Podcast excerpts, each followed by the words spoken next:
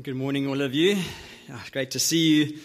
Uh, I can see a lot of names on the on the screen, so great to be able to see some of those families there, and uh, yeah, awesome to see some faces here as well. So, as Luke said, we're, we're currently in this series, becoming emotionally mature, and I had to decide this morning actually to think like I need to be emotionally mature about the Springboks win and Liverpool's win yesterday. Like it would have been a lot harder this morning if both of those had gone the wrong way. So it's, it's, it's at least set up the right way. But, but I have found it surprising um, how myself and others can often disconnect our emotions uh, from our walk with Jesus. We can, we can have heads full of fantastic theology. We can hold on to the promises of God and declare His goodness total disconnect when we get excessively angry, um, you know, in, in traffic or get envious or jealous in our hearts when someone else has something that we want or get offended at, at, or blow up at like these little small comments. So our, emotions may not be what leads or guides us um, our discipleship, but they certainly are an indicator uh, of how our hearts are doing, and in turn, therefore, uh, how our following of Jesus is going. So our handling of our emotion with maturity is directly linked with our maturity in Christ. So, in this series, you know, we're looking at ways of growing into emotionally mature Christ followers. I'm going to warn you that today we are going deep and we are going vulnerable. But it's worth it and it's right. Today we'll look specifically, as Luke said, at, at loss and grief and how we embrace God through these things um, in an emotionally mature way. What a relevant topic for this season, hey? Uh, I think it's a unique time in history where never before has the, the, the, statement, the entire world is experiencing loss and grief, is not an overstatement. There are very few times in history where this has been such a global experience of loss uh, for all of us. So I'd like to start by, by setting the backdrop for us. And let's go right back to the beginning and track with me, if you will, in Genesis. In Genesis 2, verse 15. The Lord God took the man and put him in the Garden of Eden to work it and keep it. So, folks, here, Eden represents God's perfect plan for us. All of God's creativity and, and planning went into making this perfect place for us.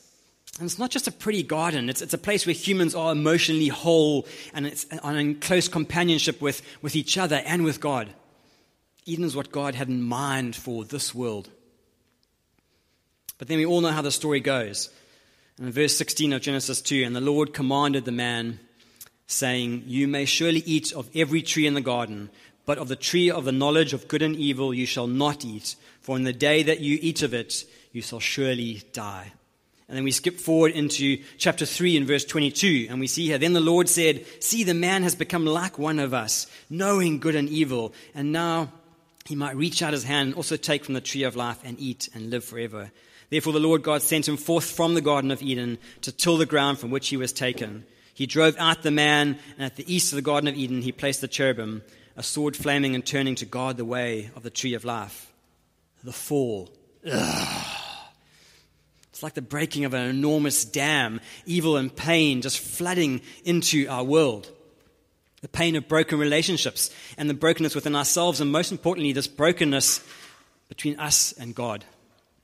It's the death of Eden, the death of God's perfect plan for us. And because of this, we're born into this world of disappointment. Every single human being has this latent memory or longing for, for Eden. We're holding on for peace, for wholeness, to an end to this rampant evil that we see in the world. Something inside said, This is not how the world is supposed to be. And you know it, right? We all experience this loss the death of a spouse, a friend, a parent, the death of a dream or a hope. For you, maybe it's infertility, your parents' divorce, perhaps your own divorce, family breakdown, singleness, aloneness, marriage, a goal you had to abandon. Maybe your body's starting to fail you. Perhaps you've carried wounds from your past. Perhaps it's mistakes you've made, an abortion, destructive habits, decisions.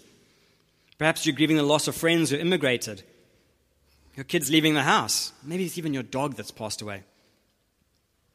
For me, I realized while preparing for this, I feel an enormous amount of loss over our business over the last 18 months, and I, and I haven't really processed that. 16 years of building and so much loss. I feel like I've been treading water for 18 months in the middle of a storm, in the dark, just waiting for this dawn to come.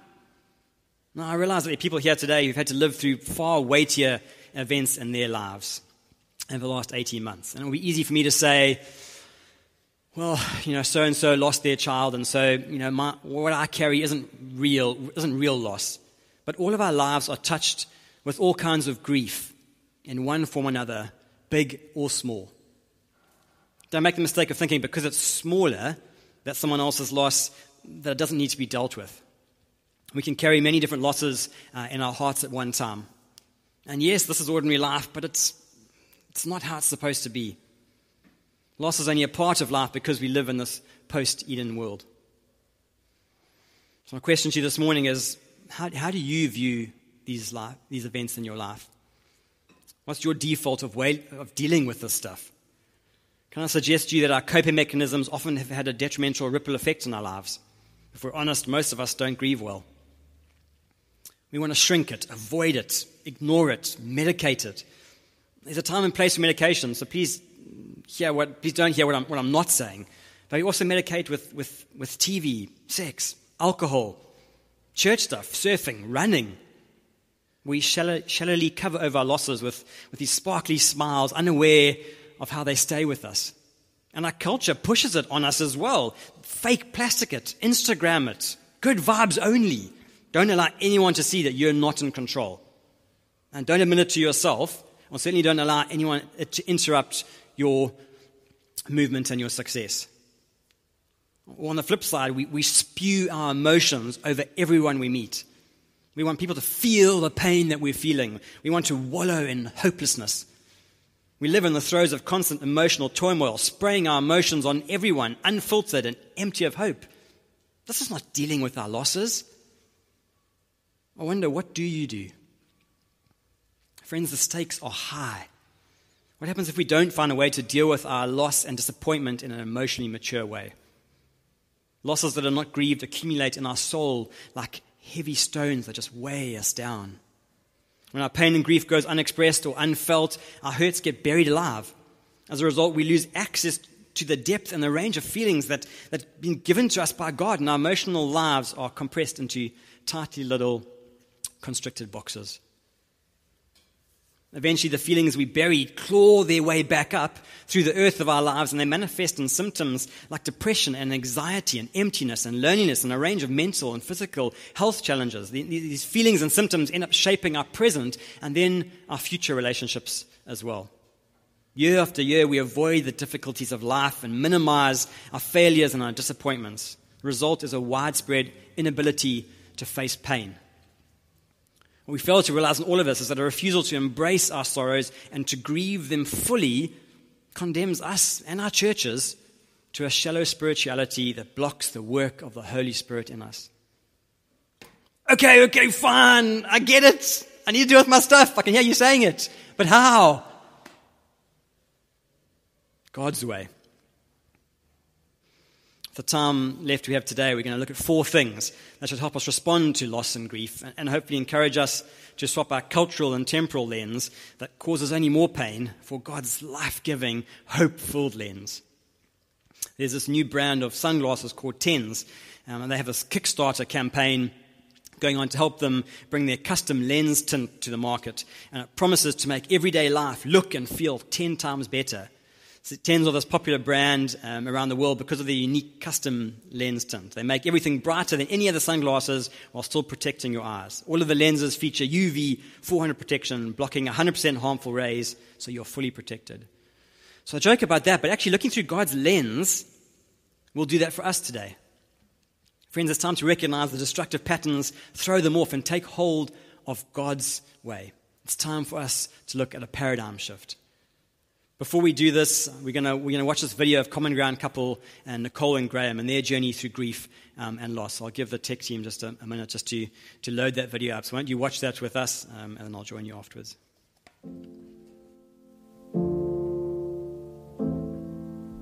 Hi, uh, my name is Graham. This is my wife Nicole, and our story begins 14 years ago when our second daughter, Zoe, was stillborn.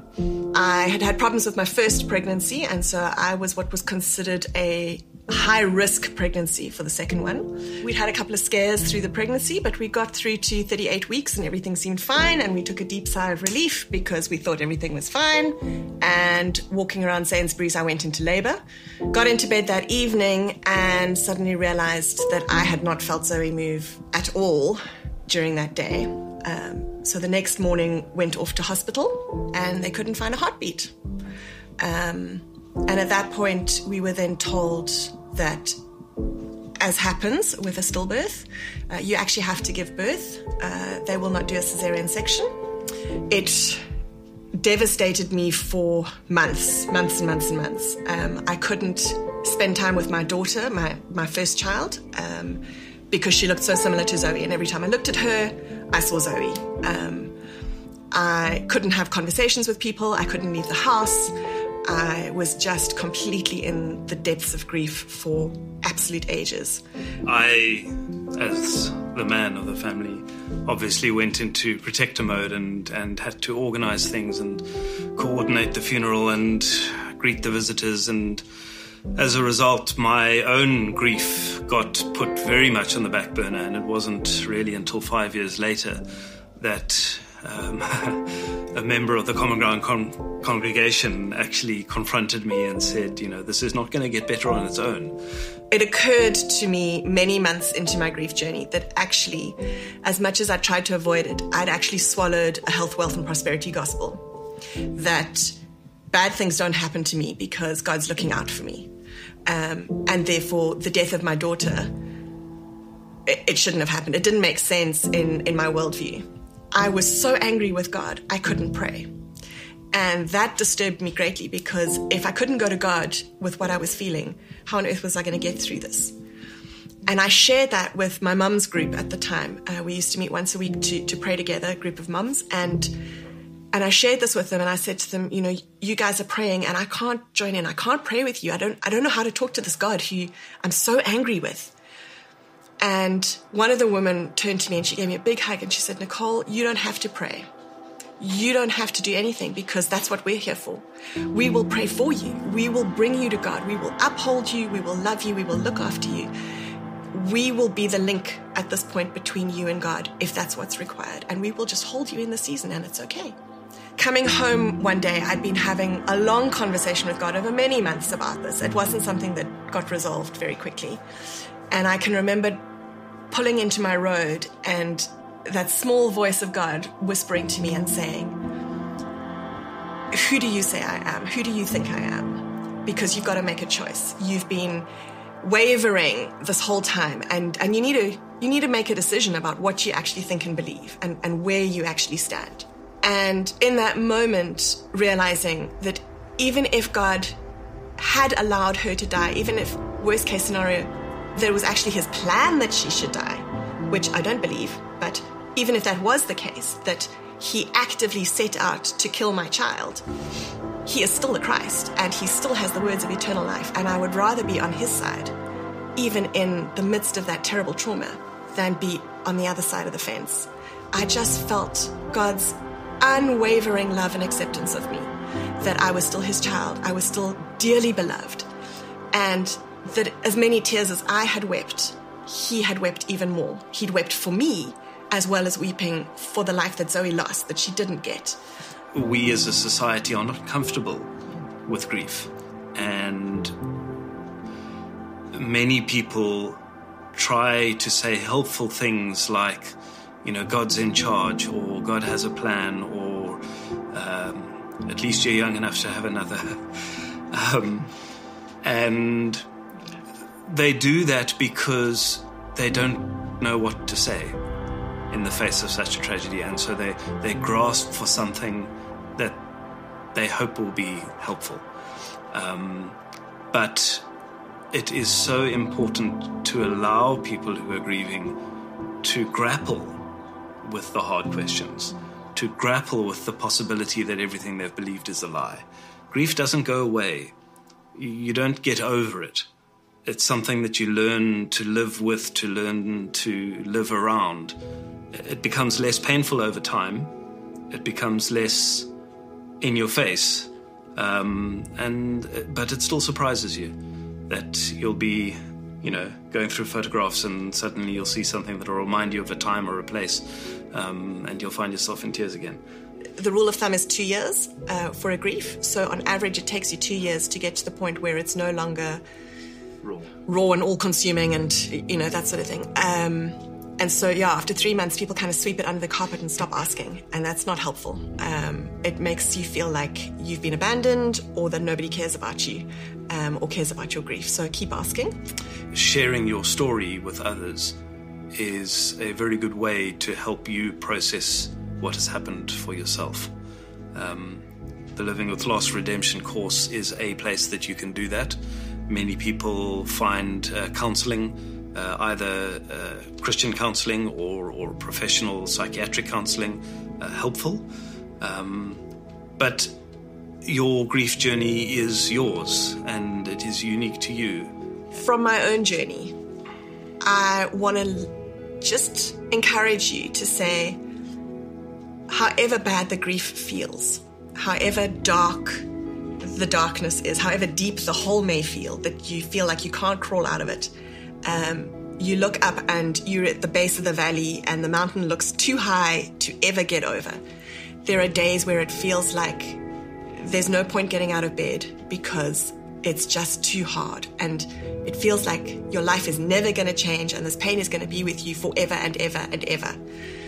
And I just want to encourage you to say, it's not going to last forever. An end will come. There is light at the end of the tunnel. Um, and I also want to encourage you to say, although you may not feel it right now, God is closer to you than you could ever imagine. You are not alone. He has got his arms around you. He is weeping over you for your pain, and he loves you with the most immense eternal love. Um, however bad it feels now, it gets better. And God is with you in the midst of the pain that you are feeling right now, even if you can't feel him with you. Would you pray with me? God, thank you for your unwavering love for us. Thank you for your care. Thank you that you are with us. And God, thank you that we can bring all of it to you, our whole selves before you, and that we can trust in a loving Father. Would you help us to do that today as we navigate the hurts and the loss and the disappointments of this world? Thank you for your redemptive love. Thank you, Lord.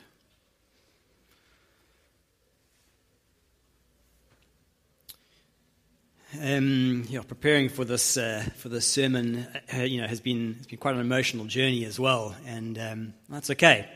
It's it's good. Um, let's jump into the first point here: uh, trust in the compassion and kindness of Jesus. As I've said, there's, there's no way that any of us will avoid loss and grief in this world. It's something worth being prepared for. And, and rooting and, and, and, our trust to Jesus is vital before we experience deep loss or grief in our lives. What we trust in when grief and loss finds us is probably going to be the biggest determining factor in whether we will be matured or stunted in our growth towards Christlikeness. Loss and grief, though, have a powerful way of eroding our trust in Jesus if we're not prepared for it if we've not considered its reality and how it's related to Jesus. We can trust in the compassion and kindness of Jesus. Let's look at Jesus' reaction to Mary when Lazarus uh, passed away. We'll read from John 11 verse 33 to 35. When Jesus saw her weeping, and the Jews who had come with her also weeping, he was deeply moved in his spirit and greatly troubled. And he said, Where have you laid him? They said, Lord, come and see. Jesus wept. He wept. He's deeply affected. He gave no shallow platitudes. He didn't say, Our, loss is heaven's gain or God needs another angel. No, he wept. We don't see coldness or numbness or cynicism. Rather, his spirit is moved. Moved towards what? He, being greatly troubled. The cry of his soul is this is not the way things should be. This is difficult. This is painful. Jesus is experiencing the inner turmoil, the heart wrenching emotion of loss. Friends, we can trust that Jesus cares and is deeply compassionate in our suffering. Again and again, we see this in the Bible the hungry crowds, the bleeding woman, the blind man, the lame man, the demon possessed man, the children. These are just a drop in the bucket. There's so many more references. And of course, there's the example of us. It was his compassion for us that drove him to the cross. Compassionate people are, are such, a, such a gift um, in times of loss. The compassionate people who've experienced great loss themselves, whose compassion is birthed out of knowing this pain, not just imagining it, are gold.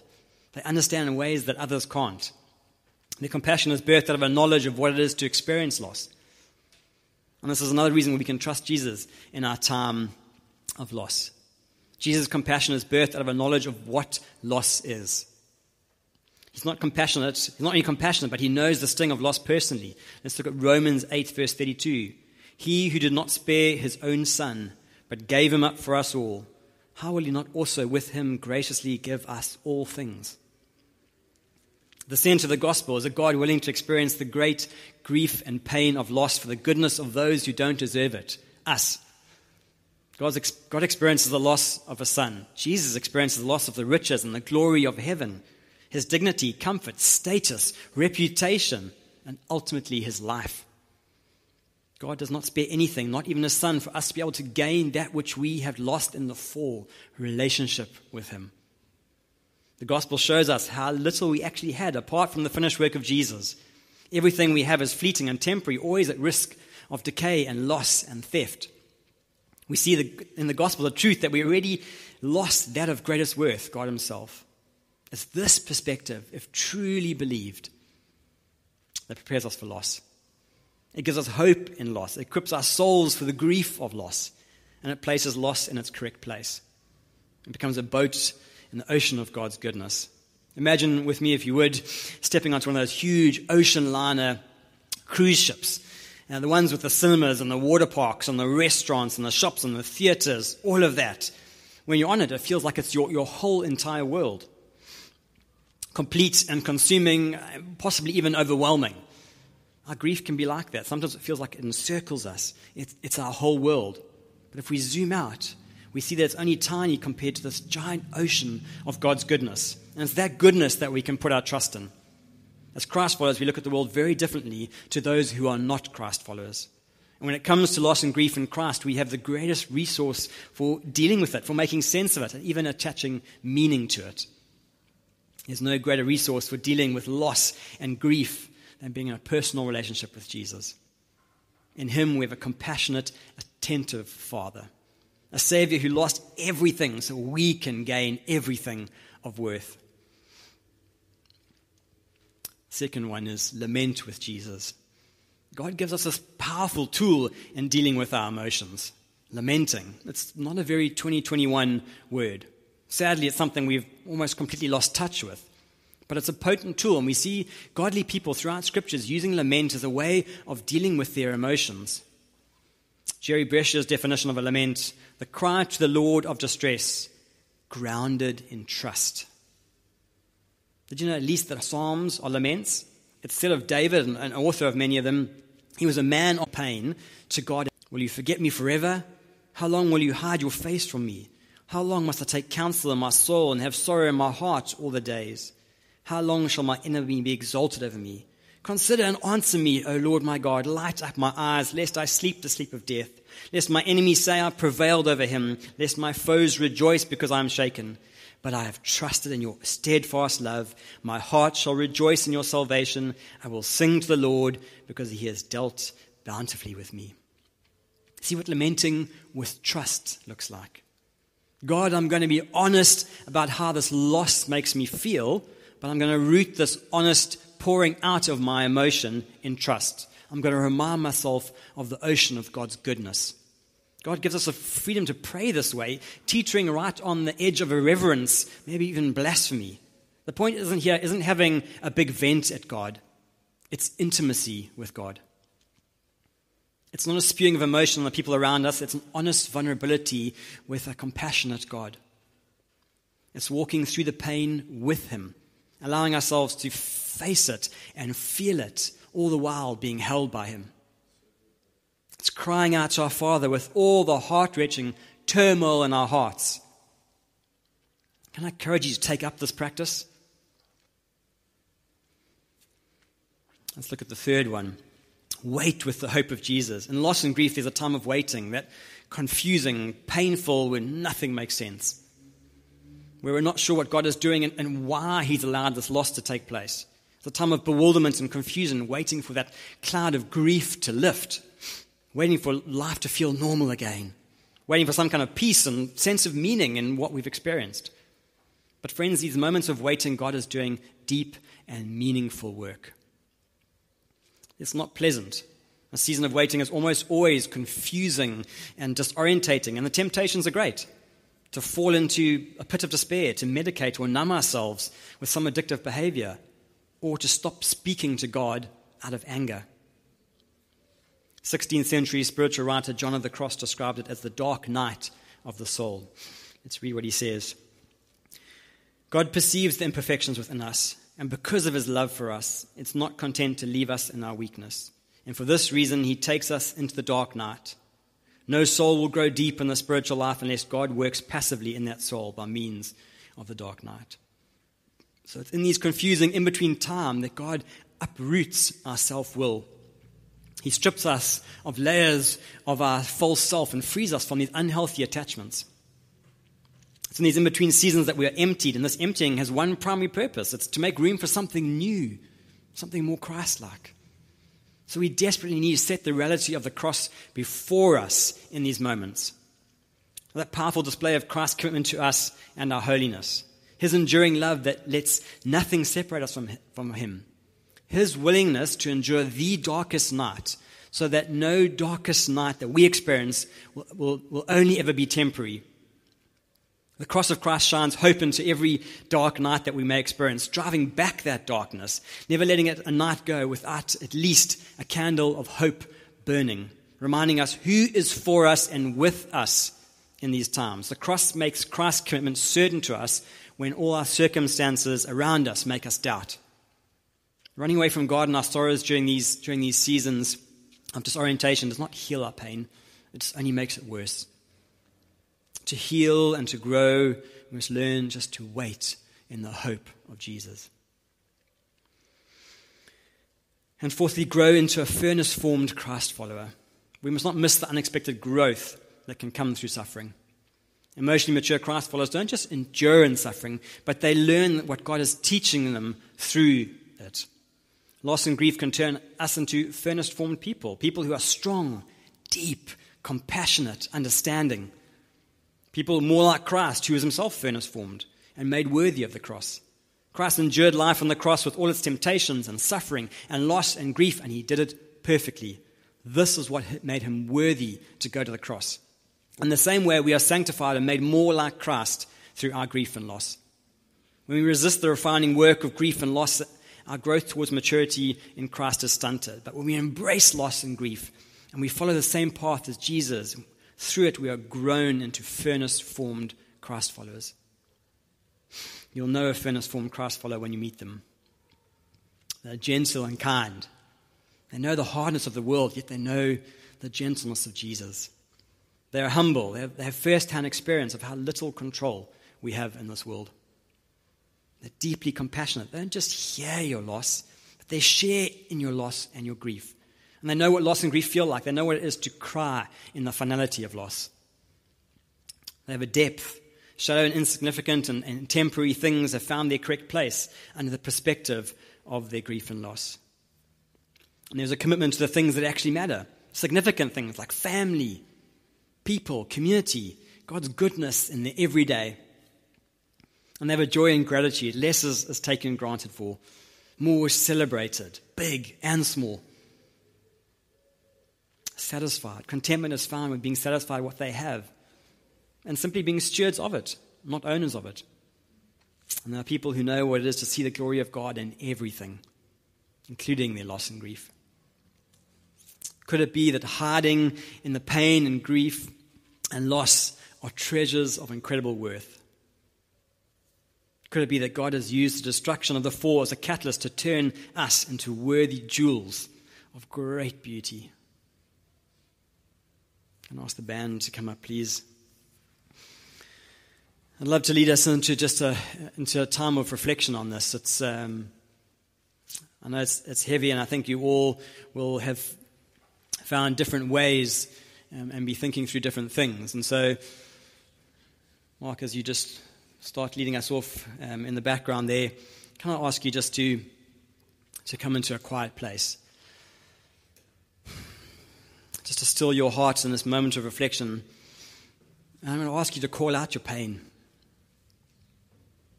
Call out your loss and your grief. Bring it to you. Name it. And know that we can release it this morning to a Father who is compassionate and who loves us. It's crying out to our Father with the heart wrenching turmoil in our hearts. Father, thank you that we can do that this morning. If you've, we've all experienced it in different levels, and there's nothing that's too small, too big this morning that God cannot handle. And an amazing word this morning that was sent to me by my sister in law in Kenya. Really just feeling like God's speaking to those who have had loss that's led to disappointment in God.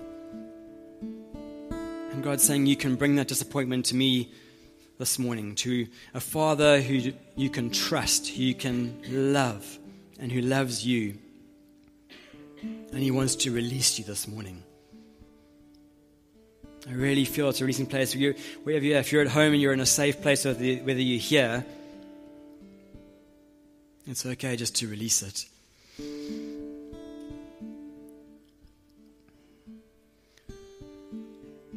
We're going to sing a song now called How Deep the Father's Love. And for Megan and I, this is a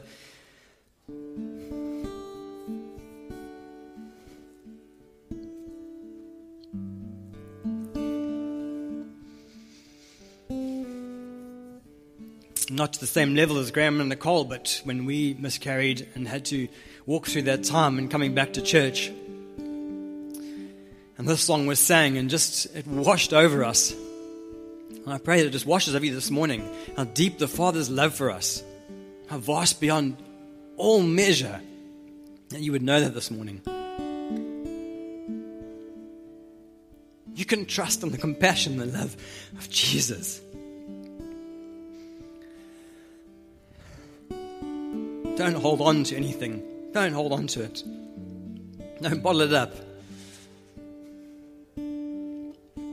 Jesus is here this morning with us, a Spirit, to release it from you, to bring you into the light. Why don't you do that this morning as we sing?